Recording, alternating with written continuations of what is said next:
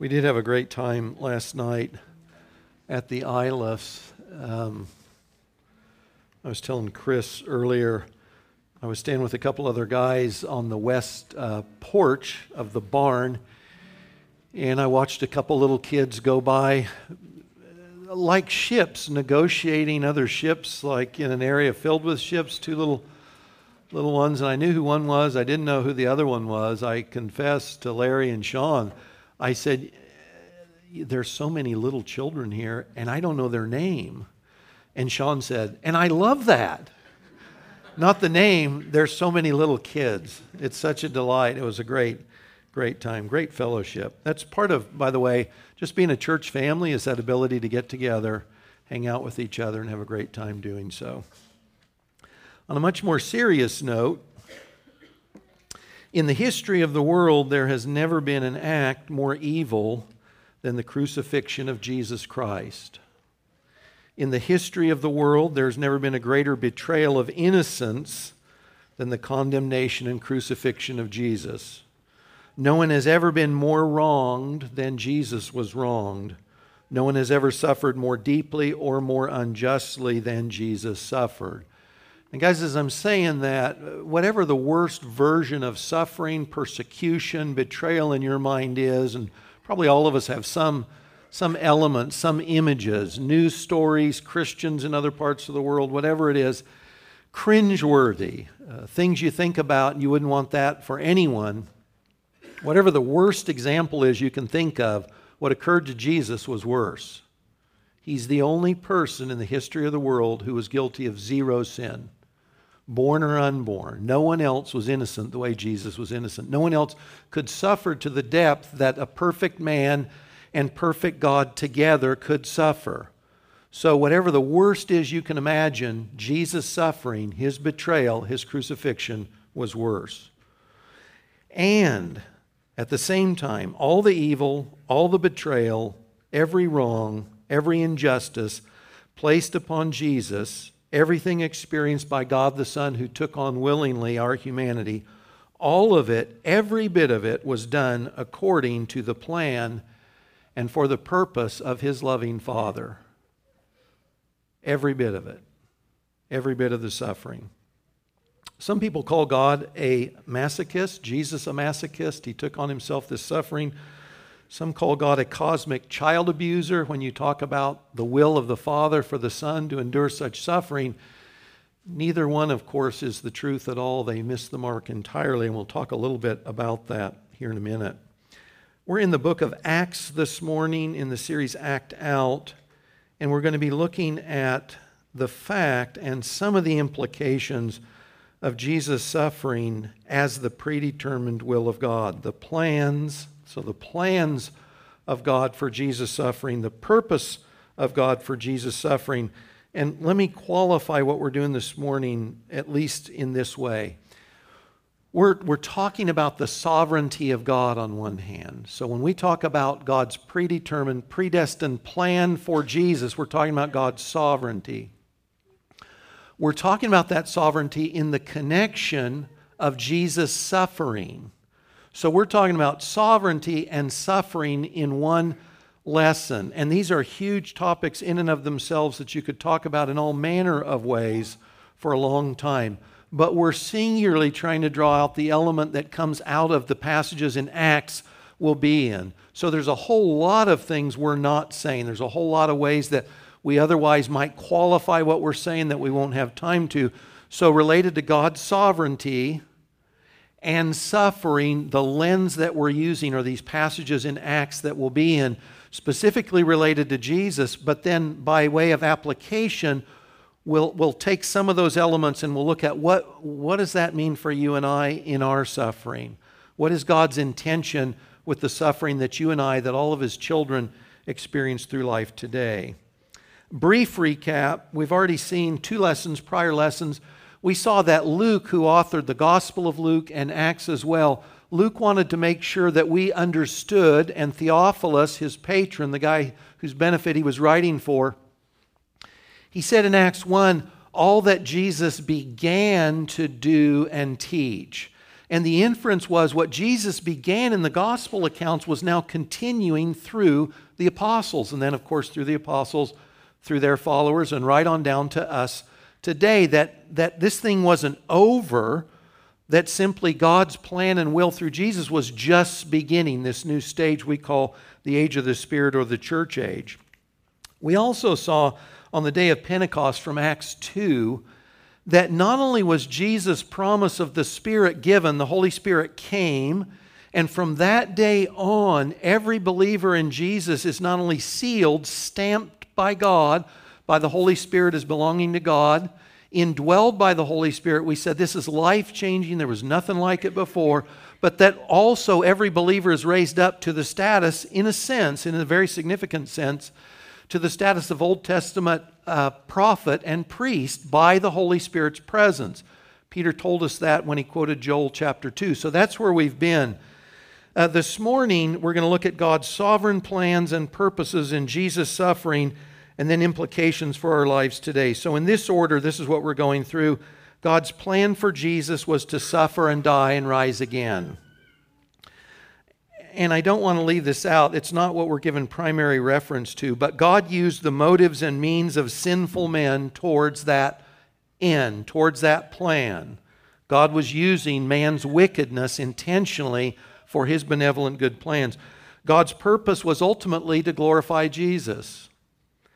And God uses the worst things that occur in our lives for our good. Okay, that's where we're going. Some people see God as merely reacting reacting. Life throws, something happens, and God's got to figure out in the moment what to do with it. In your life or in the news, whatever, God's responding. He's reacting to things that He's not in control of. And that is not what Scripture teaches. So, Scripture teaches that God is sovereignly in control of all things, and He's using all things for His own purposes. And, guys, if the God you believe in isn't that big, get rid of your God because he can't keep his promises. If God is reacting in the moment to these surprises that come up that he was unaware of, and then he just does his best to somehow make sense of it, that's not the God of the Bible. So God can't keep his promises if he's not sovereignly in control of all things. And when we talk about sovereignty with a capital S or as a theme, that's really what we're saying. God is sovereignly in control of everything that occurs on the earth, and somehow, and this is the mind bender, he's using the worst things that could happen to still develop his own purposes. And guys, nothing was worse, nothing has ever occurred in the history of planet Earth that was worse than the crucifixion of Jesus. And out of the worst thing that's ever happened on the earth, the very best end or the very best purpose was realized, which was the exaltation of God the Son and the redemption of fallen sinners like you and me. That's sovereignty with a big S. We're looking at a smaller piece of that today. But we need to understand our God is in absolute control. And guys, though I'm talking about application here before I should, we need to know that. Because when life upends, and when your life upends, and when things fall apart, and you feel like God used to love me and now He doesn't, or God was blessing me before, excuse me, and now he's not. No. You and I, we live, we breathe in the ocean of God's grace, His favor, and His love. He can't love you more, He can't love you less. Your experience doesn't determine God's attitude or God's love to you. So even though if the bottom falls out of our life and it feels like we're not in control, we aren't anyway, God is in control. And God's got promises attached to that, and that's where we'll end up. If you got your Bibles or your apps, Acts 2, 3, and 4 is where we'll be. And apologies because I'm picking out the verses from these three chapters that speak to the same theme, okay? So we're jumping around a little bit. Uh, when the Apostle Peter explained to the crowd on Pentecost Sunday what was going on, you remember the crowds there excuse me, Pentecost is a feast. There's Jews from all over the Roman world there. They hear this crazy sound, probably like a tornado was coming through. They come out in the streets and hear all these disciples of Jesus praising God in innumerable languages, languages that represented at least the Roman Empire, and they're trying to figure out what's going on. And Peter quoted Joel. This is Acts 2, verses 16 and 17. Peter says, These guys aren't drunk. This is what was uttered through the prophet Joel. In the last days it will be, God declares that I'll pour out my spirit on all flesh. Your sons and your daughters will prophesy. Your young men will see visions. Your old men shall dream dreams. Theologians, academics quibble on when Joel was written. Might have been around 800 BC, might have been written around 400 BC. We don't know. The point would be this hundreds of years before this, God said this is going to happen, and it happened. God says, I'm going to do something, and He does it. And to the, all the promises of the scriptures and all the Old Testament thinking, thinking in context of Acts, all the Old Testament prophecies about what God would do were contingent on God being sovereign, on Him being able to make sure that what He promised He could fulfill, what He prophesied, what He said would happen, would in fact happen. When Peter quotes Joel 2, he's saying what God said just happened. Here it is. Hundreds of years ago, this is what Joel said. Here it is today. God wasn't making a lucky guess. God spoke what would happen because God was bringing it to pass. In fact, all the prophetic scriptures that tell about what would happen before it does are predicated on God being in full control of all things. In fact, in Isaiah, second half of Isaiah, God says repeatedly, The reason I can tell you I'm God and you'll know I'm God is because I'll tell you what happens before it happens. Now, He can do that not just because of foreknowledge, that He knows something before it occurs, He does it because He's sovereignly in control. What was true of Jesus' incarnation, life, rejection, suffering, death, burial, and His resurrection is from that same theme. God said these things would happen, and in Jesus' life, that's exactly what we see. So, first, Jesus' rejection, suffering, death, and resurrection were according to God's definite plan. This is Acts 2, if you look at verses 22 and 23. This is still Pentecost Sunday. Peter has a lengthy speech there, in part of which he says here Men of Israel, hear these words Jesus of Nazareth, a man attested to you by God with mighty works and wonders and signs that God did through him in your midst, as you yourselves know.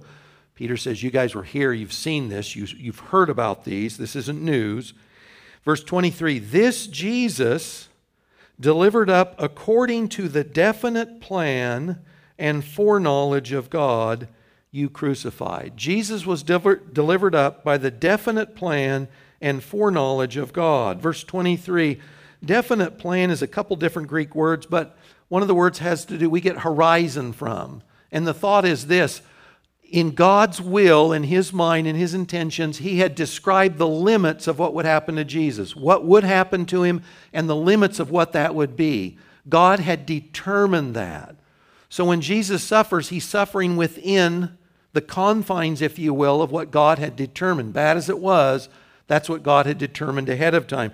Foreknowledge here isn't just knowing that it would happen, it's a previous determination. So Peter makes no bones. He says to this crowd, what happened to Jesus is what God the Father planned would happen to Jesus.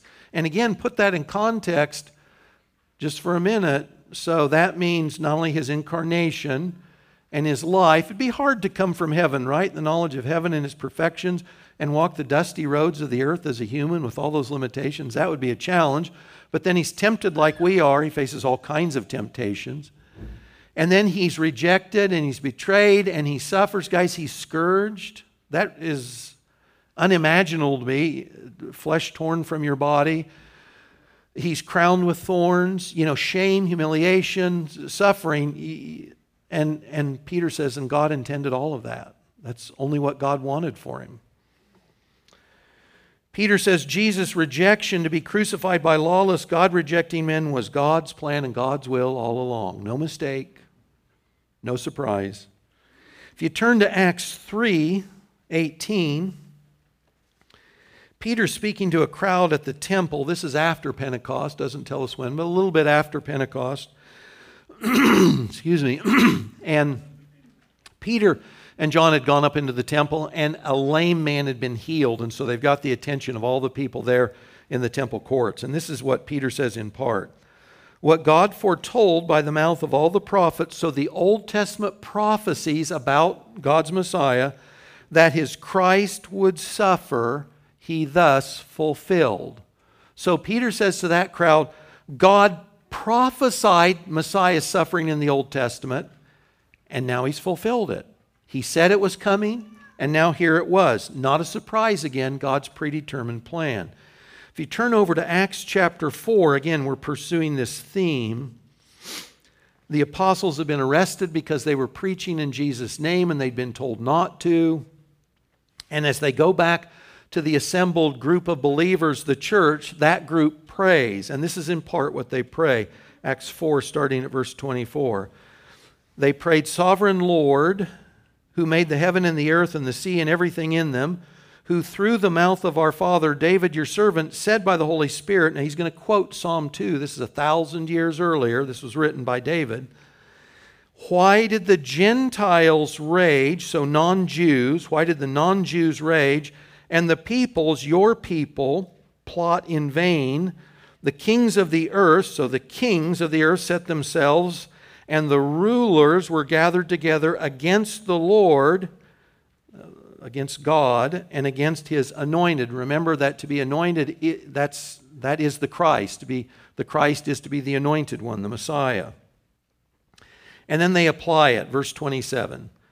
They say, Truly in this city there were gathered together against your holy servant Jesus, your anointed one, both Herod, there's a king, Pontius Pilate, there's the ruler, along with the Gentiles, there are the Romans, and the peoples of Israel, that's Psalm 2, to do, verse 28, whatever your hand and your plan had predestined to take place. So, Psalm 2 the world rises up in rebellion against God and His Christ to do whatever God's hand and plan had predestined to take place. No accident. Exactly what God said would take place. Now, if you go back in the Old Testament, you think of the promise of incarnation and, and um, redemption. Genesis 3.15 is the first. The, the Messiah, the Savior, would crush Satan, but he'd be hurt in the process. He would suffer. He would be bitten on the heel. Or think of Psalm 22 We've studied through that before. It's a gut wrenching description of Jesus' crucifixion. Think of Isaiah 53. That's probably the most poignant of the Old Testament passages that speaks of Jesus' suffering, willing suffering for us, disfigured more than any man. We, we thought he was afflicted for himself. No, it was for our transgressions he was being afflicted.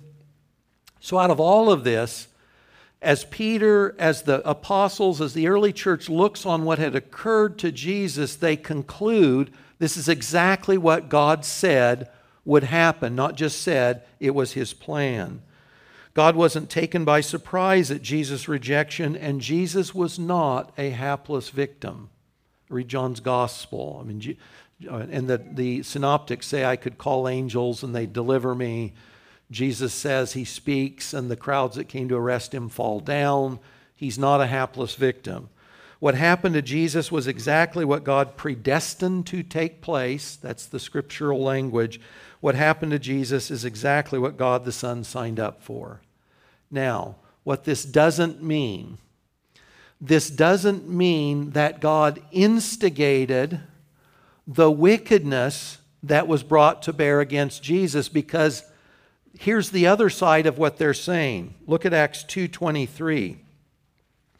Though God ordained Jesus' suffering and death, his sovereign plan was accomplished by the means of sinful men acting according to their own sinful desires. People with their own unjust, malicious motives were the means that God used to advance his plans. So Acts 2:23 Peter says to the Pentecost Sunday crowd, You crucified and killed Jesus by the hands of lawless men. He doesn't say God the Father did, that there was human culpability for what they did. God used their evil, but they were responsible for their evil. He says, You killed him. If you turn again to Acts 3, back in the temple after Peter had healed the lame man. Peter says there, starting at verse 13, the God of Abraham, Isaac, the God of Jacob, the God of our fathers, glorified his servant Jesus. Now, listen to this language. So, it's the predetermined plan of God. And Peter says, Whom you delivered over, you denied in the presence of Pilate, though he had decided to release him. You denied the holy and righteous one. You asked for a murderer to be granted to you, and you killed the author of life, whom God raised from the dead.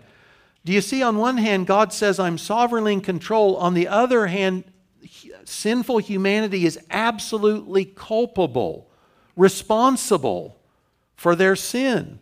God's using their sin for his plans and purposes, but they are still absolutely responsible for their sin towards God and towards Christ. God used the evil motives and desires of men to accomplish his holy and glorious purposes. That theme runs throughout the scriptures. A couple of examples. Jesus said one of his own would betray him. Matthew 26, 24. He knew it was Judas, and then he sent Judas to do what Judas had already determined to do. John 13, 25 through 30 he's not in the dark. He's not guessing. He knows Judas will betray him. And he, he says to Judas, Go and do what you've already determined to do that night of the betrayal. I think of this. It's kind of ludicrous. It's ironic that the people who should have known better, um, my wife tells her Sunday school class, sin makes you stupid. These guys knew the Bible, and they didn't realize they're fulfilling biblical prophecy as they fulfill their own evil desires against God's Messiah.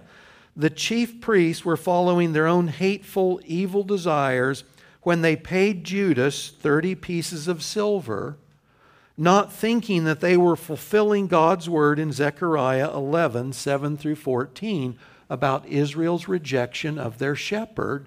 And they were doing so for the price of a lowly slave, Exodus 21 32. These were guys that should have known better. But you know what? They're so committed to their own deficient, fallen, evil plans, they don't even see they're doing what God said would happen. They are the agents of what God said would happen. The sovereign plans of God don't depend on God making people do evil things. The sovereign plans of God take into account and use the evil purposes of men for God's noble ends. And God, as only He can, takes our worst, this is at the crucifixion, the rejection and crucifixion of Jesus, and uses it for His glorious best, seen in no place more fully than in Jesus' suffering and future glory.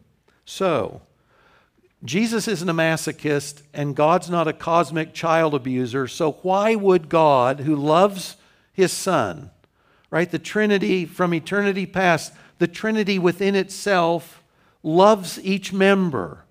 So there's no thought, there can be no thought that God the Father somehow wants to punish or impugn or do something inherently wicked to God the Son. It can't, it's not even an option. So what is the purpose? Now, we know John 3:16 says God so loved the world. So God loved the world or Ephesians 5 Christ loved the church. So just stick with me on the direction. God loved, Jesus loved the world, the church, and that's why Jesus came to redeem us. So God's love for us, okay? Jesus' love for us. But here's the question that we're following this morning not God's love for us. What did God the Father's love for God the Son look like in this pre planned suffering and then resurrection? What was God's love for his son, what was that about? What was the purpose the Father had in mind, not for the world and not for the church, but for the Son? Why did the Father send the Son to suffer like this? Acts 2:36.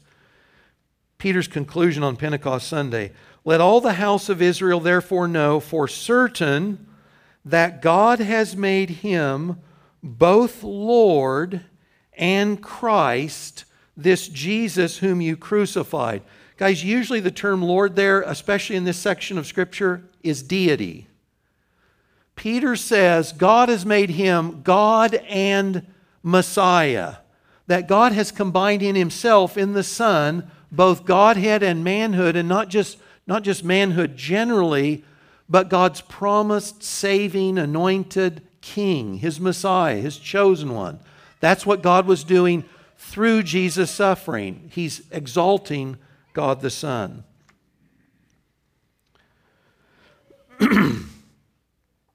God's purpose was to glorify the Son by combining in him both Godhead and Messianic King, Jesus as Lord and as Christ.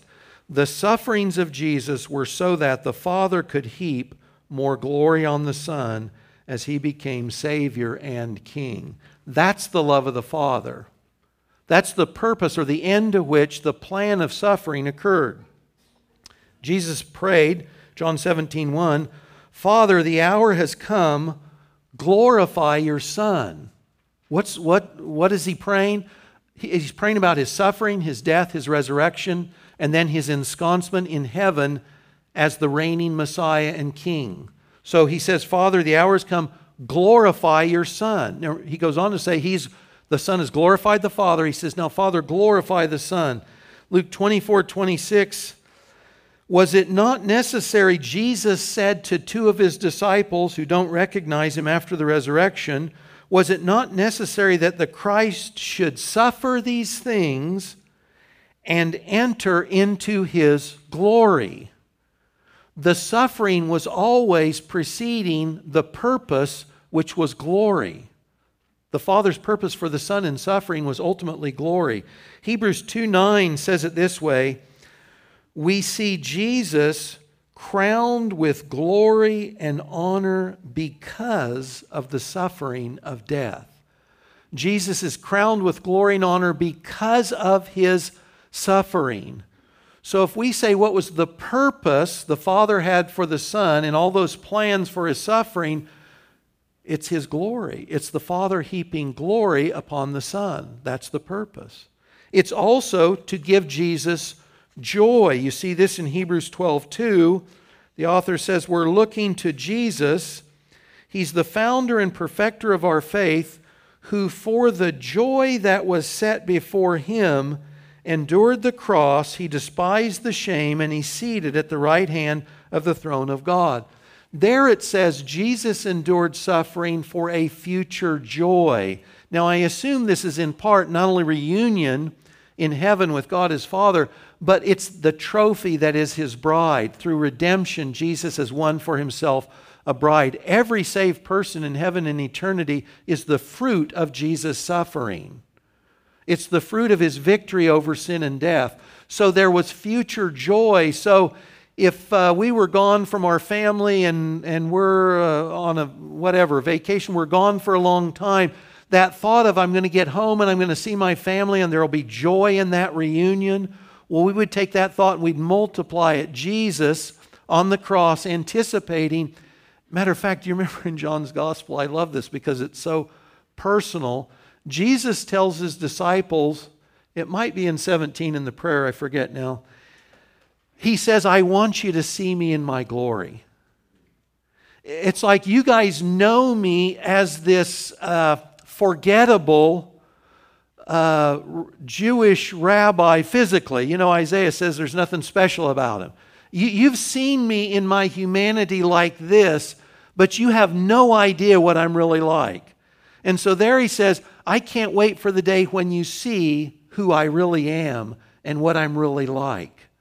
So there's not only that sense that the Father is going to heap glory on the Son as, as God and Christ, but there's also that sense that Jesus says, I'm going to have joy from the fruit of my labor. I'm going to have my bride, the church. I'm going to have the redeemed of all ages are going to be with me, and they are the fruit, they're the joy of my suffering. Do you remember also in John's gospel it says, uh, when a woman's given birth, she's in pain. I don't know anything about this, and I'm okay with that. When a woman's given birth, she has pain. But then it says she forgets the pain once the baby has come out all of a sudden, as, as whatever that felt like, as, as bad as it was, would be, once the baby was out, the suffering was replaced with that sense of joy because here's the baby, here's that new life. That's something like Hebrews is saying about Jesus, this future joy, the fruits of his suffering. The pre planned suffering of Jesus was for the purpose of his future glory and joy. That's the love of the Father for the Son. And in, an, in a world, guys, in which sin and death are the norm, that's why it looked this way. Redemption required Jesus' suffering. Uh, two, two, exam, two scriptures just speaking a little bit of this. Colossians 1 15 and 16 closes with this phrase. It, it says he's the firstborn of all creation. He, he gets the privilege of firstborn. He's the head of the body of the church. He's the beginning, the firstborn from the dead. For this reason, Colossians 1 that in everything he might be preeminent. Why did God the Father send God the Son? Because he wanted to make him preeminent in every way possible. Ephesians 1 9 and 10 say the same thing that all things will be summed up in Christ. So the plans of God related to Jesus' suffering were for the purpose of glorifying him, glory and honor and joy. God's purpose and plans for Jesus was to heap glory and honor and joy on him. So that's the Father's love for the Son. What about us and what about our sufferings? So, the worst suffering that's ever occurred on the earth produced the highest good, the greatest good. What about suffering in your life and mine? we basically find the same thing to be true in our own lives. God uses suffering now to glorify us in two ways by making us more like Christ now, and the suffering we experience in this life now has its return in future glory and joy. Um, if you talk about suffering, you're talking about a topic I would gladly ignore. I don't want it. I don't ask for it. You know, people say pray for patience. I never pray for patience pray for suffering. I never pray for suffering. You know what? It's going to come. And God will be with me in it. But suffering is something we need to take seriously, and we need to make sure we take it as seriously as God does and Scripture does, because otherwise, when it comes, our world can feel like it's been upended. Our faith can be shaken, and I think often is. When suffering comes in, and I start wondering, does God love me less today than He did before? Uh, I thought I had God's blessing and favor. Did I lose God's favor when the bottom fell out of my life? Was suffering whatever it looked like when it came in? That unwelcome stranger knocks at our door, doesn't wait for us to open it, but barges in. When suffering comes in, how do we see it?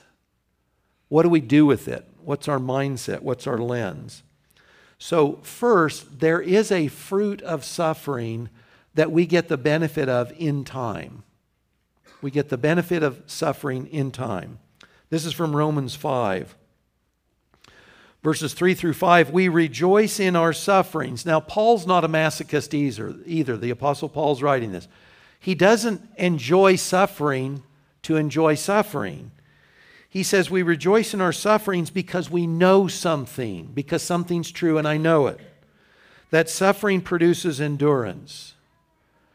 That, that when suffering enters my life and I'm compelled to keep living and drawing breath and going forward day by day, he said that suffering produces endurance. Endurance produces character. It proves the life of Christ within me, it proves the character that is mine in Christ. Character produces hope, and hope does not put us to shame because God's love has been poured out into our hearts through the Holy Spirit who's been given to us. Paul's describing suffering here as the means by which God is inculcating into us more of the life of Christ. You know, if you and I were, let's say, out of shape, uh, maybe we're out of shape, period, or, or maybe we were sick and we're weak, and we go to the gym to increase our strength. We might start lifting weights, and that could be painful, right?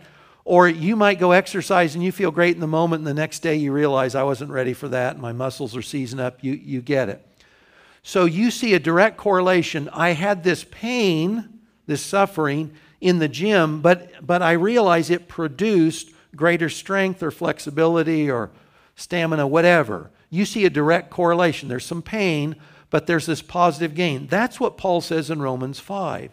That's not later in heaven, that's here and now. that suffering that you and I go through now, it has a direct fruit in our character development into the image of Christ. Remember, God's great work in us is transforming us into the image of Christ. This is a good thing. You've also got this theme in 2 Corinthians 4 7 through 11.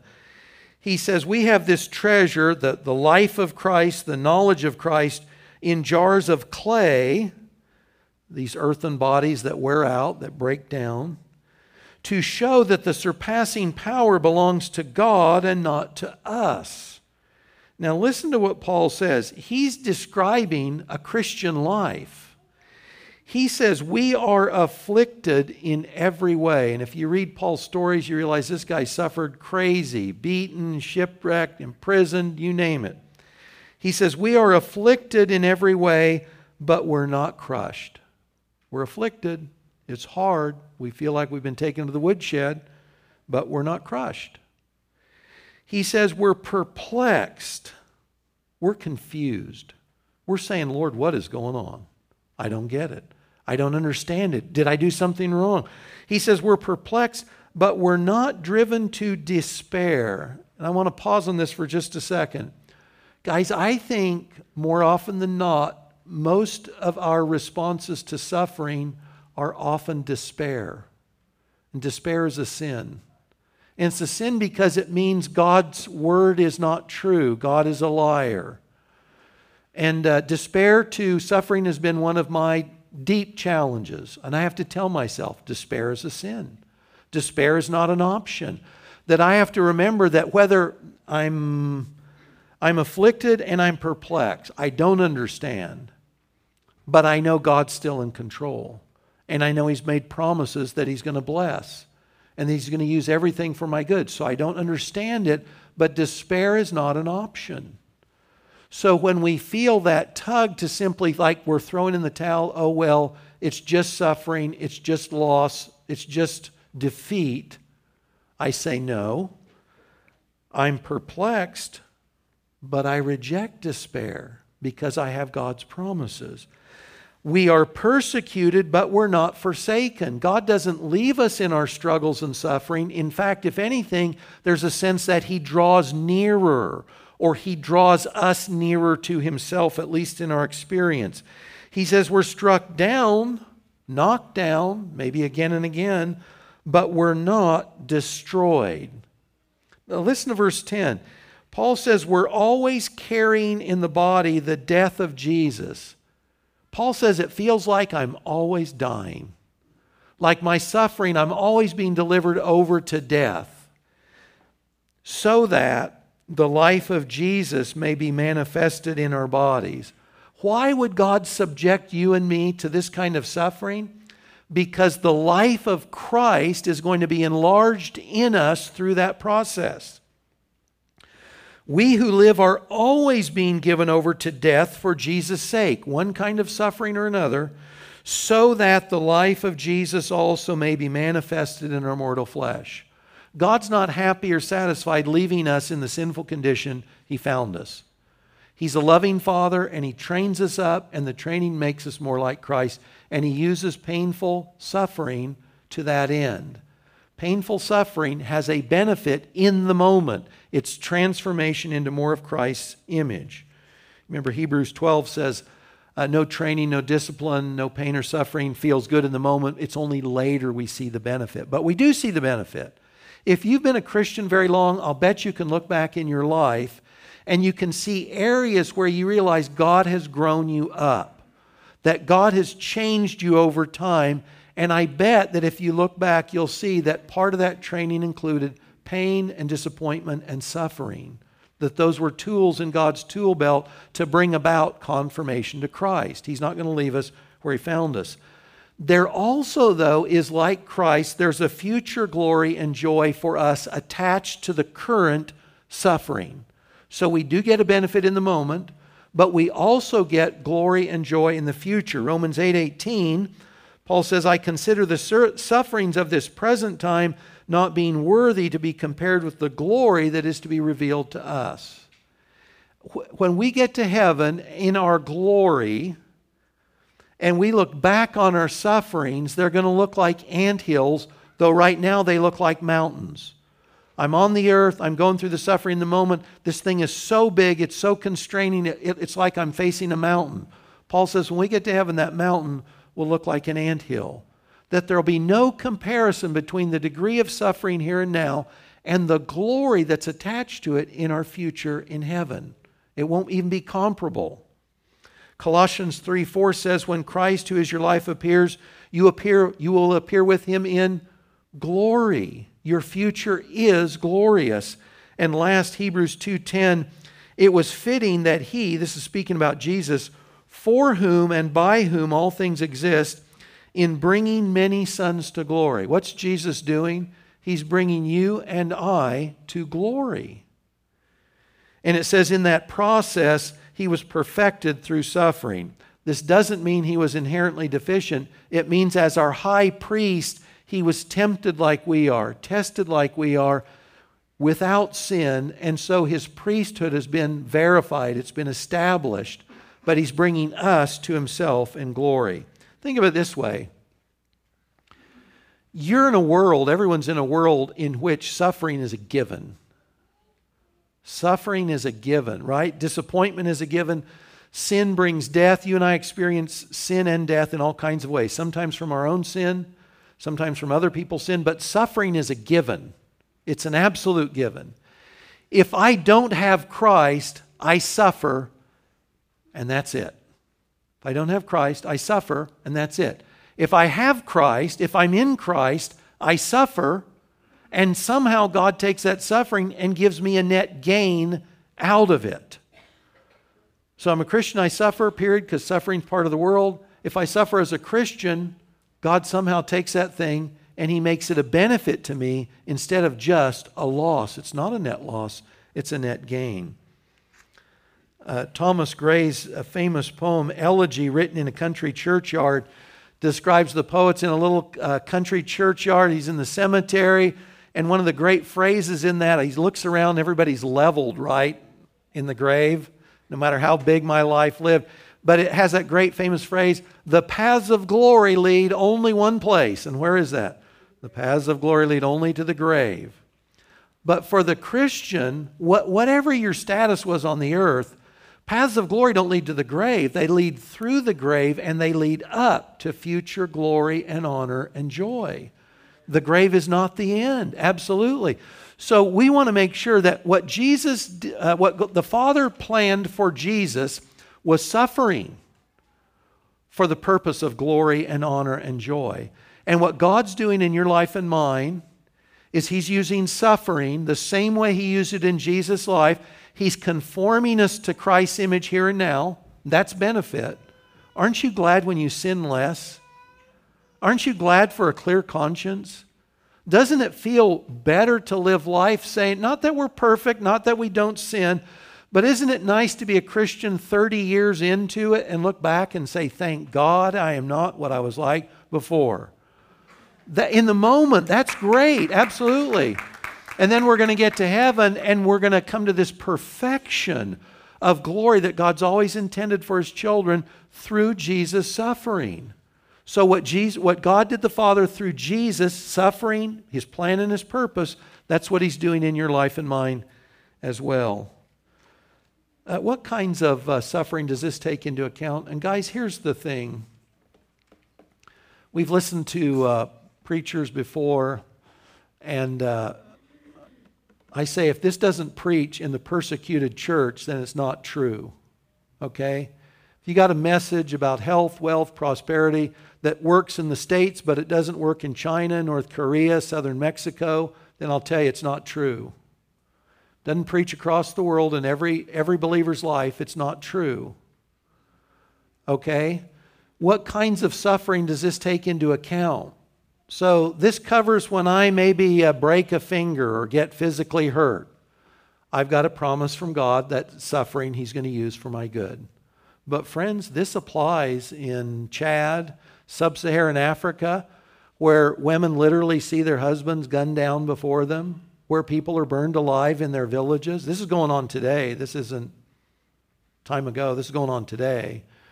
Christians who are imprisoned, uh, operated on in China, uh, Christians who are prisoners in North Korea, they're suffering. This covers their suffering, not just ours. You know, by measure, our suffering is pretty minimal, isn't it? But this applies to any suffering. This applies to all suffering. This doesn't just preach here, this preaches in the areas where persecution is most severe. In fact, maybe it's something that they can embrace more fully than we can typically because they see so much more of it or because it's so much more acute, the suffering or the pain.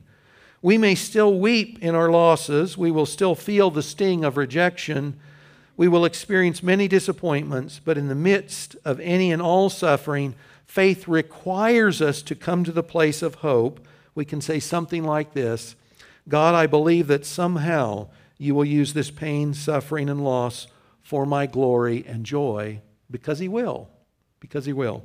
Stand with me if you would. I want to close. I didn't I intentionally didn't speak out of Romans 8 because I wanted to read it together to close this is, this is that same truth we've been talking about. This is the part of the conclusion of Romans 8. This is true for you and I in our suffering. Read with me, please. And we know that for those who love God, all things work together for good. For those who are called according to his purpose. For those whom he foreknew, he also predestined to be conformed to the image of his Son in order that he might be the firstborn among many